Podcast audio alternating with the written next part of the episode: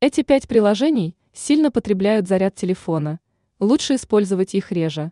Не оставляйте эти приложения включенными. Современные смартфоны – это не просто устройства для звонков, так как мы используем их для других целей.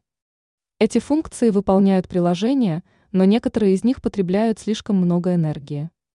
Давайте приведем примеры программ, которые требуют слишком много заряда аккумулятора.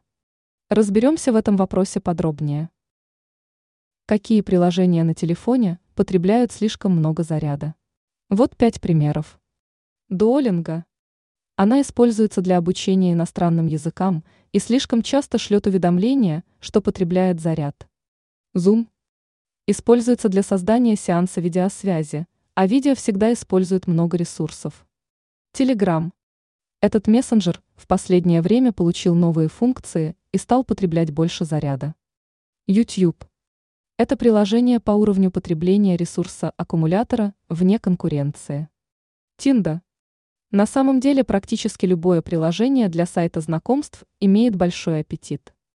Ранее мы писали о том, можно ли прерывать зарядку телефона.